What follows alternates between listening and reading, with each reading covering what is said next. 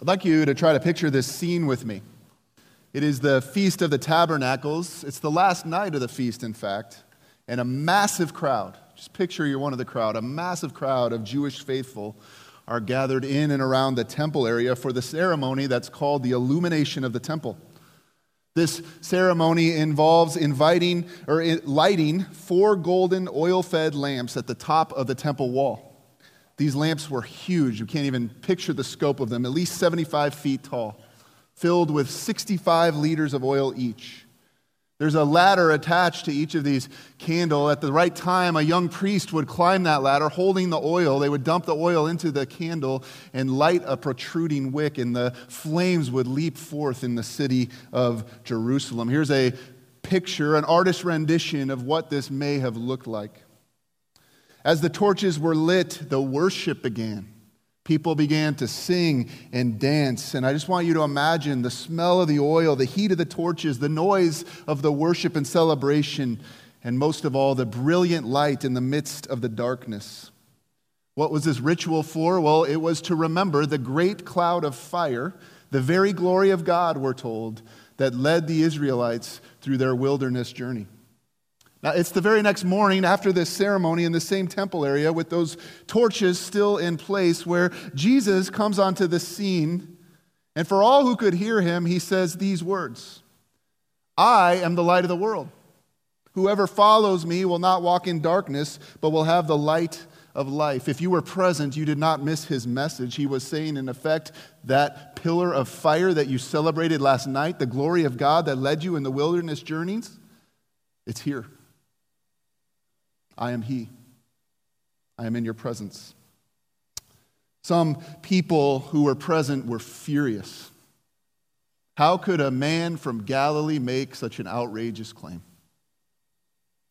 Other people believed what he said, and it changed their lives forever. How about you?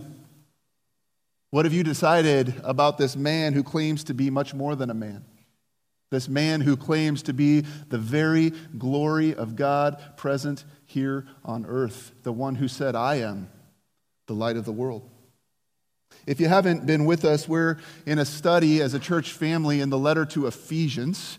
Uh, really, for the whole part of this year, the better part of this year, we've been walking through this letter. If you weren't with us last spring, we walked through chapters 1 through 3 of Ephesians. And chapters 1 through 3, as you can see up there, it's all about our identity in Christ and we were learning to be convinced in our identity in Christ. We discovered some amazing things that happen when we profess faith in Jesus Christ. At that moment, we become redeemed people. We become adopted sons and daughters in God's family. We are saved by grace through faith. We have left death and come into life. We become a part of a greater body the body of Jesus Christ. Those are just a few things we learned last year. Then this fall, we picked up Ephesians again in chapter 4 and all there's this major shift that takes place in this letter of Ephesians in chapter 4 where essentially what Paul does is says, "Listen, if that's who you are, it's going to affect the way that you live your life. And so, starting many weeks ago in chapter 4, verse 1, we talked about what our new identity means for the way we live. And so, we've talked about it this way. We're learning how to live out our identity in Ephesians 4 through 6. And so, the last four weeks was kind of a heavy time. We talked about these things that Paul calls us as believers, if you're in Christ, to put off in our lives. We talked about these areas that can hinder us from becoming more like Jesus, which is God's goal for us as believers. So we talked about putting off things like lying and anger and stealing and malice and unwholesome talk. And last week we talked about putting off sexual sin. And Paul concluded that section with this interesting verse in chapter 5, verse 7, when he writes, Do not be partners with those who walk in those things.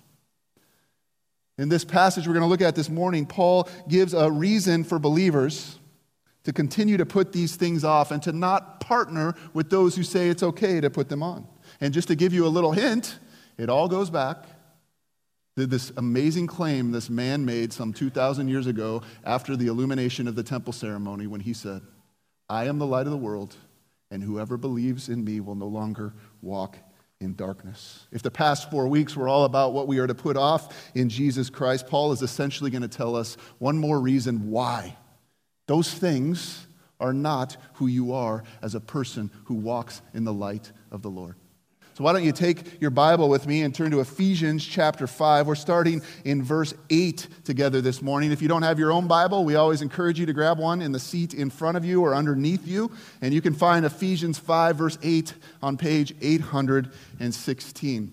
Now, as you're turning there, let me just set a little context. Light and darkness are perhaps the two most used metaphors in the entire Bible, used to describe the difference between the kingdom of God and the kingdom of this world, or if you like, used to describe the difference between someone who is in Christ and someone who does not believe in Christ. John describes God this way in 1 John 1 5. This is the message we have heard from him, Jesus, and declare to you God is light. In him there is no darkness at all. When Jesus arrives on the scene, this God in flesh, one of the first things that's said about him in John 1 5 is this The light shines in the darkness. He's come. The light has come into the darkness, and darkness has not overcome it. The Bible throughout the world that we live in is often, excuse me, the world we live in in the Bible is often described as darkness. And the people in this world who do not know Christ are either blinded to the fact that they walk in darkness, 2 Corinthians 4 4, or even worse, they refuse to acknowledge the light that has come in Jesus. Jesus said it himself in John 3:19, this is the verdict. Light has come into the world. Who's he talking about? Himself. But people love darkness instead of light because their deeds were evil.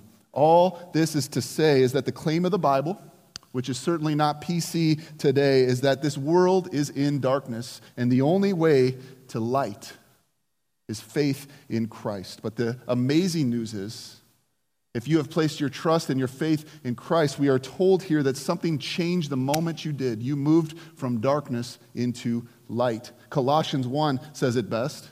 He has delivered us from the domain of darkness and transferred us to the kingdom of his beloved Son, in whom we have redemption the forgiveness of sins. So that's just some context. We've spent all last spring talking about our identity in Christ, and Paul concludes this whole section about what we're supposed to put off, and it's almost like he wants to give us one more identity check. Here's just one more thing about who you are in Christ. And the reason you put these things off in your life is because, would you read verse 8 out loud with me on your notes there? For you were once darkness, but now you are light in the Lord. Now, I read that verse many times this week. I want you to look at it carefully again. At first, I kind of thought Paul was missing a word. He was missing the word in. In other words, this is what I thought it should read You were once in darkness, but now you are in the light. Did the translators of the English Bible miss something here? No, actually. The message of the Bible is clear, friends. We weren't just in darkness, we were darkness before we met Jesus Christ. It's not just that our understanding was darkened, we were dark. We were darkness. But we're told here if you are in Christ, here's a new identity for you you're light. You are light. You're not just in the light, you are light. Of course, what is Paul talking about here? He's talking about a person's conversion. He's talking about a person coming to faith in Jesus Christ. This is a picture of a Christian's conversion. And what it's saying is something astonishing. It's saying you were once darkness. You lived in this realm of darkness. You lived in the kingdom of this world, and God has taken you out of darkness and brought you into an entirely different kingdom, a kingdom of light. Conversion, faith in Christ, is nothing less than moving from one realm to another realm. That's how big it is. A lot of churches have kind of blurred this distinction. A lot of churches say what it means to be a Christian is just to be a better person, a nicer person, to live a moral life. But, friends, ultimately, that makes Christianity no different than every other religion. A lot of religions, a lot of philosophies talking about the need to be enlightened, right? I mean, we have to, we have to be more enlightened. But that's not what Christianity is teaching. It's not just you need to get some more information so that you can be more enlightened and you can walk in a certain way. Christianity teaches you are darkness. And the only way you can be light is by faith in Christ, who was the light of the world. That's the message of the, uh, of the Bible. It's a matter of two different kingdoms we're talking about here. It's not just a matter of getting more information so that you're smarter or more enlightened. This is why we can never say Christianity is just one of many pathways to God or one way to enlightenment, the claim of Jesus himself. We, we just heard it is I am the light of the world. Not a light of the world, I am the light of the world. And whoever believes in me will never walk in darkness again. This identity change is what happens to you the moment you believe in Christ. And it's why he would finish verse 8 with these words live as children of light. Then there's this little parenthesis, and we're going to come back to that. And he says, and find out what pleases the Lord. I love this. This is all what we've been talking about this fall, right? If you are light, if that has happened to you, if you've been converted, if you've come into faith in Jesus Christ, then live like it. Live like the light you are. Become who you are. That word live, once again, it's our word walk. We've heard it the last few weeks here. Walk in the light of the Lord. Paul loves this metaphor for the Christian life, right? It's not just a matter of being perfect. We can't get there. It's a matter of walking, it's a matter of progress. If you're light, you're going to start making some progress in your walk with Christ. And our walk must be characterized by more and more light. We've been saying it this way over and over again every week. Our behavior will begin to conform to our new identity in Christ if we are really in Christ. We will see progress in the Christian life. Dr. Donald Grey Barnhouse gives a great illustration. I kind of like this, so I want to share it with you. He said, When Christ was in the world, he was like the shining sun. When the sun sets, the moon comes up. The moon is a picture of believers, the church. The church shines, but listen, not with its own light, it shines with reflected light. At times, the church has been a full moon, dazzling the world with an almost daytime light. At other times, the church has only been a thumbnail moon, and in those days, very little light shone on the earth. Whether the church is a full or thumbnail moon, whether waxing or waning, we reflect the light of Christ. Somehow, our incorporation in Christ allows us, allows you, allows me to be light, however imperfect we are.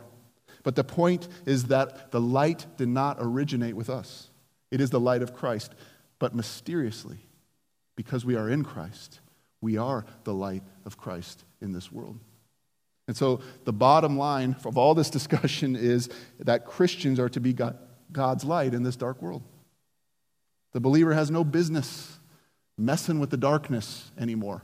So that's why for four weeks, Paul has been telling us put off those things.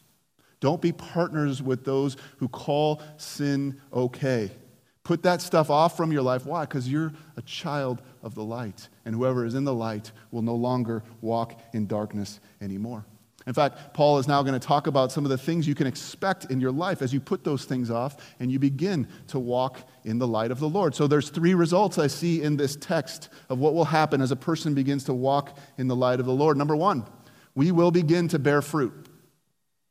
As we put those things off in our life and we begin to walk in the light of the Lord, we will bear fruit. Paul doesn't mind mixing metaphors. Have you ever noticed that? He's talking about light, now he's going to talk about growing fruit. That's all right. And actually, maybe it's not a mixed metaphor. Think back to uh, like seventh grade science. I know that's hard for some of you. But you remember you learned about something called photosynthesis. How does a plant grow fruit? Like we have an apple tree in our backyard. Haven't seen one apple yet. How does that apple tree actually produce fruit? What does it need?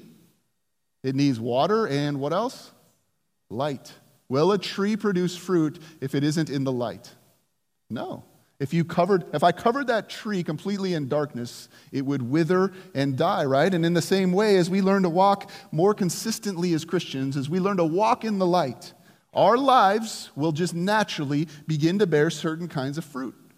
If, however, we keep putting on that stuff that keeps us from growing in Christ, just like that tree, we will never bear spiritual fruit. Paul gives us some examples of fruit we might see in our lives in verse 9. He says, For the fruit of light consists in all goodness, righteousness, and truth. Let me just say, this is not an exhaustive list. Some of you have heard of the fruit of the Spirit in Galatians 5, right? There's other examples that Paul gives uh, and, and Jesus gives as well. It's just things that are going to happen to us. Things that will happen to us as we begin to walk in the light of the Lord here. Paul's point in Galatians 5, the fruit of the Spirit passage, and in this passage is as you learn to walk, certain things will begin to grow out of your life. Think of it this way I read a story this week of a man who returned from a trip and he bought his wife a little trinket. It was a matchbox that said it would glow in the dark. And so he gave it to her and they were all excited to try it out. They turned off the lights, but nothing happened. And so, of course, they thought maybe we got ripped off here, but they noticed there were some words on the matchbox written in French. So they went to one of their friends who spoke French and she translated it for them and it said this If you want me to shine in the night, keep me in the light. In other words, this matchbox, for it to work, it needed to be soaking in the light during the daytime so that it could shine at night. Listen, in the same way, how do we grow fruit as Christians? Just by trying really hard? Is my little apple tree just not trying hard enough? A lot of people will teach this. A lot of churches teach this, right? You just got to try a lot harder to bear some fruit in your life. No, that's not the answer. Jesus gives us the answer to bearing fruit in John 15, 5, when he would say this I am the vine, you are the branches. Whoever abides in me and I in him, he it is that bears much fruit. For apart from me, how much can we do? That's good news to me. Is it to you? It's not a matter of trying harder. It's a matter of abiding in Jesus. How do we learn to abide? We don't use that word much. I purposely wanted to, us to think about this word, though. How, how do we abide? We just spend time with Him, right? How do you spend time with Jesus? Will you spend time in prayer? You spend time in His Word. You spend time in other disciplines of grace, is what I like to call them, exposing your life. I know we only have digital, all of us are used to digital pictures now, but remember the day when you had to expose pictures to the light in order for them to develop. In a similar way, like we put ourselves in Jesus' presence so that his image, his character can begin to burn itself on us. And what we'll notice is that pretty soon, the more time I'm spending abiding in the vine, the more my life will begin to look like his, and I will grow fruit like goodness and righteousness and truth. Let's talk about those three things. What is goodness? A lot of times today we hear that word and what do we think? Nice. We're supposed to be nice as Christians, and that's somewhat true. But really, in the Bible, goodness means generous. Means generous. You know, when we talk about like he was good to me, what are you saying? He was generous towards me. He helped me. Goodness is love in action, right? It's the result of love towards somebody. I'm good towards them. Now, would you describe Jesus as a good person while he walked this earth? Uh, of course you would. He was kind and loving and generous. And the point here is as we abide in him, this trait of goodness will begin to develop in our life as well. It'll begin to grow out of us. Secondly, we will grow in righteousness.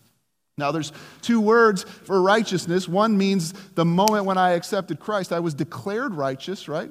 God said, not guilty to me anymore. But the word that they're talking about here, Paul's talking about here, is referring to upright behavior. It means living rightly, as simply as I can say it. Righteousness just means I'm going to live right. I'm going to be a person of integrity. What I say I'm going to do, I'm going to do. I'm not going to live one way on Sunday and another way on Monday. In this context, specifically, it means I'm going to put off those things we just spent four weeks talking about in my life anger and lying and malice and the like. Thirdly, we will grow in truth. And my favorite definition of that is conformity to the word and will of God. A person who is growing in truth will be conforming themselves to the word and will of God. This is the opposite of falsehood, right? Truth de- describes sincerity, dependability, genuineness.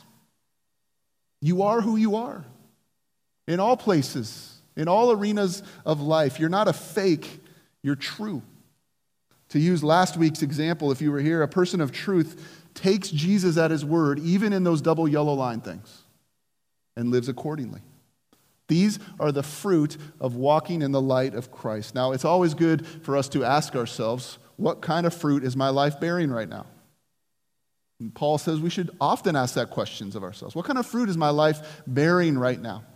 And there's seasons in my life, I don't know about yours, but I don't see goodness and righteousness and truth. And so the answer isn't try harder, Steve. Try to be gooder. The answer is spend more time with me, abide in me. Come get your life from me. The second result of learning to walk in the light is that we will begin to expose the darkness of sin. I get this from verses 11 and 12. Look at that with me. It says, Have nothing to do with the fruitless deeds of darkness, but rather expose them. It is shameful even to mention what the disobedient do in secret, but everything exposed by the light becomes visible. So, catch that. Light produces fruit, but light can also expose what is wrong. Simply put, it shows sin for what it is. As we walk in the light, it shows sin for what it is. Several years ago, I watched one of those 2020 shows. I wish I hadn't. That basically asked the question how clean are the hotel rooms we stay in? And how do you figure that out? Well, what they did is they turned off all the lights in these hotel rooms, and then they took one of those blue lights and they started making their way around the hotel room. Little word of advice to you here this is free. First thing you should do when you go to a hotel room is take off the comforter and never touch it again. I'm just, just letting you know. So, this light just shows all these stains everywhere. It shows all this grime that you can't see unless it was exposed by this blue light. In a similar way, friends, we're told here as we learn to walk in the light, we're going to begin to expose the darkness of sin for what it really is. And this happens in two places it happens in my own life and it happens in the lives of others. Let's talk about our own lives first. I don't know about you, but the more time I spend abiding with Jesus, the more often I start getting things exposed in my life that I never had seen before. Does this happen to you? I was reading uh, John 4 uh, this week. I spend time in God's Word every morning. I want to abide in Christ, right? I'm reading John 4, which is the story of the woman at the well. And you know, she was trying to find satisfaction from the wells of this world. And Jesus says, I'm the well of living water. If you come to me, you'll never thirst again. And I was exposed, friends, at that moment. I'm trying to find my satisfaction in other wells too. There's other things in life I think that are going to satisfy me or they're going to fill that hole in my heart. And I had that exposed and I confessed that, Lord, I want you to be the living water in my life today. The word expose means to put something to the test, to examine it. I, I, just think of it this way it's my opportunity to bring my life to Jesus and say, What do you see that I don't see right now, that I really need to see? What do you see that I don't see that I need to see? Friends, that's not legalism. It's simply the natural result of a person who is walking in the light, renewing their mind, ensuring that their conduct is pleasing to the Lord. So as we walk in the light, we'll begin to expose the darkness in our own lives. But it also says here in this passage that as we walk in the light, we will expose the darkness in the world around us. This is really the sense of verse 13. It says, Those who walk in the light will expose the shameful deeds that are done in darkness, that he talks about in verse 12. All that is to say, can I just put this as simply as I can? As you begin to truly live out your identity in Christ, you will find yourself you will. You will find yourself in situations or in relationships where your way of life clashes with the people around you. Can I get an amen? They are not going to be able to help but see there is something different about you. And often what takes place is it exposes something in them. Just to make calm you down a little bit here. This happened to Jesus all the time. Everywhere he went, right? Everywhere he went, people are just being exposed to, to this light, and different reactions would take place. The religious leaders, they hated him. Why? Because they were coming face to face with someone who was exposing their darkness. And so their natural response was, we need to push this away. We need to get rid of this. Of course, there were other people, like the woman at the well I just mentioned, who had their darkness exposed, who had their sin exposed. And what did that do for them? It drew them to Him. And I'm just going to tell you, you also, as you learn to walk in the light, will have those two responses, right? There are some going to be pushing you away, saying you're intolerant, you're judgmental. How dare you, you think that? How dare you live that way? But there's going to be others, like the woman at the well, who go, that's a different way to live. That's a different way to live, and it looks more fulfilling than the way I'm living right now. The last thing that can happen, friends, is as we learn to walk in the light. I see this in verse 13. This related to that one. It says, Everything that is illuminated becomes a light. It's a fascinating phrase. Essentially, what it's saying is that, yes, light exposes darkness, but it can also turn darkness into light. In other words, as we learn to walk in the light of the Lord, the promise here is not only will some people like go, oh, now I see the darkness in my own life, thank you. They're actually going to be attracted to the light of life, which is Jesus himself. He's talking about people actually becoming Christians because of the way we live out our life. Wow, isn't that amazing? Think of yourself as a lighthouse. Right? We, we are all lighthouses and we are all pointing shining the light of Jesus Christ. And for some people who are out there lost in the darkness of the sea, they're going to see the light and they're going to be drawn to Jesus. This is similar to what Jesus said in Matthew 5 16. Would you read this on the screen out loud with me? He said, We got it? Darkness. Ready? In the same way, let your light shine before others, that they may see your good deeds and glorify your Father in heaven. Did you get that? By your conduct, by your character, you can bring God's light into a dark world, and others might just see him for who he really is. I want to do a quick illustration as a way for this to just burn in your head how important it is that we consider this whole idea that we are light of the world. That's our identity. So I'm going to ask you to Turn off the lights, whoever's doing that.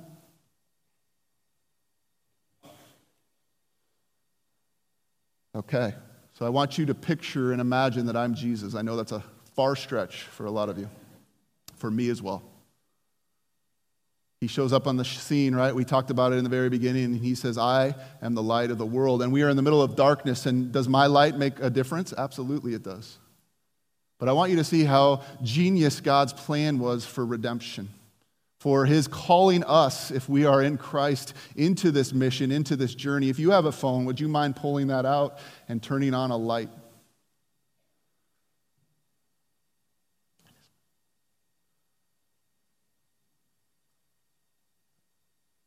I just want you to look around. How much more impactful is it for Jesus to have left this earth and ascended into heaven? and sent his spirit into those who would follow him so that we can now bring this light into this dark world. Just take a look at this. This is what this passage is talking about. We can bring light into the darkness of this world. Thanks for joining me in that illustration. Friends, we're living in a dark world, and many have never seen that light before. And I wonder if that's not why Paul closes this whole section in verse 14 with these words I have on your notes. Would you read them out loud with me? It says, This is why it is said, Wake up, sleeper, rise from the dead, and Christ will shine on you. What is he talking about here? Personally, I think Paul is speaking to two groups of people. He's talking to Christians and non Christians, and his message to the Christians is simply this Are you a child of light? Can you say that's a part of your new identity? If so, how brightly are you shining? Do you need to wake up? He says, Wake up to the fact that your life is a reflection of Jesus and He has a purpose for you to be a light in this dark world. I got to tell you, there are a lot of Christians who are asleep in their faith and they don't even know it. Sadly, it's possible to be asleep in the church and still be regarded well by others. It's possible to be asleep and yet appear to be awake. It reminds me of my father in law. One of our favorite things about him is, is he has this uncanny ability to fall asleep anywhere at any time. Do any of you have this? We love it. So we'll be in the middle of like a game night, and all of a sudden he's, he's out. But the best part about him is he will pretend that he's not actually asleep. And so he'll wake up and five minutes later and he'll like try to engage back in the conversation like he wasn't actually sleeping. I think that's a great picture of what Paul's talking about for a lot of Christians here. It's possible to say all the right things, but not actually live them. It's possible to live one way on Sunday and live a totally different way on Monday. It's possible for us, did you know, to pray while we're sleeping. We are just mouthing words, but we're not even thinking about what we're saying. It's possible for us to stand here on Sunday morning and sing songs of glory to God, but be asleep to what we're actually saying. Worst of all, it's possible to not care one bit about people who are living in the darkness in this world. And so, as Jesus says, we hide our light under a table of inaction and unconcern. Paul's word to the church is wake up. Wake up to the fact that you are the light of the Lord. Everything is at stake here. Eternity is at stake here for people. This is a dark world, so live in such a way that your light shines bright. I think Paul also has a message for unbelievers here, though. And he says to them, Do you need to wake up to the fact that you are in darkness? As much as you've tried to enlighten yourself, do you need to wake up to the fact that only the light of this world can bring light into your life? Do you need to wake up to the fact that He is the light of the world as He says He is? And that by following Him, you don't have to walk in the darkness anymore. Have you done that? Have you invited Him into your life? If there's anybody this morning who realizes, I've never done that. That's never happened to me. I've never been convicted of sin like that. I've never thought of myself as walking in darkness or being darkness for that matter. I don't want that anymore. Then I wonder if the invitation to you in this verse here is to come to the light of the Lord and say to him, I want to receive you as my Lord and Savior this morning. I need to be rescued from the kingdom of darkness and brought into your marvelous light. And the only way to do that is for you to expose the darkness of my sin and for me to turn from that and rely on the grace of Jesus Christ that was poured out for me on the cross. That is his invitation to anyone who has ears to hear and eyes to see. So do it now. Do it now. Take the time this morning as we have a, a time of reflection at the end of this service to just pour your heart, heart out to the Lord. If you've done that already, the promise to you and the promise to the person who does that this morning is you are no longer darkness. Your identity has changed to a person of light. You have moved from one realm into another realm. Was it by your own efforts at enlightenment? It's by the grace of God, which is in Jesus Christ. Let's pray.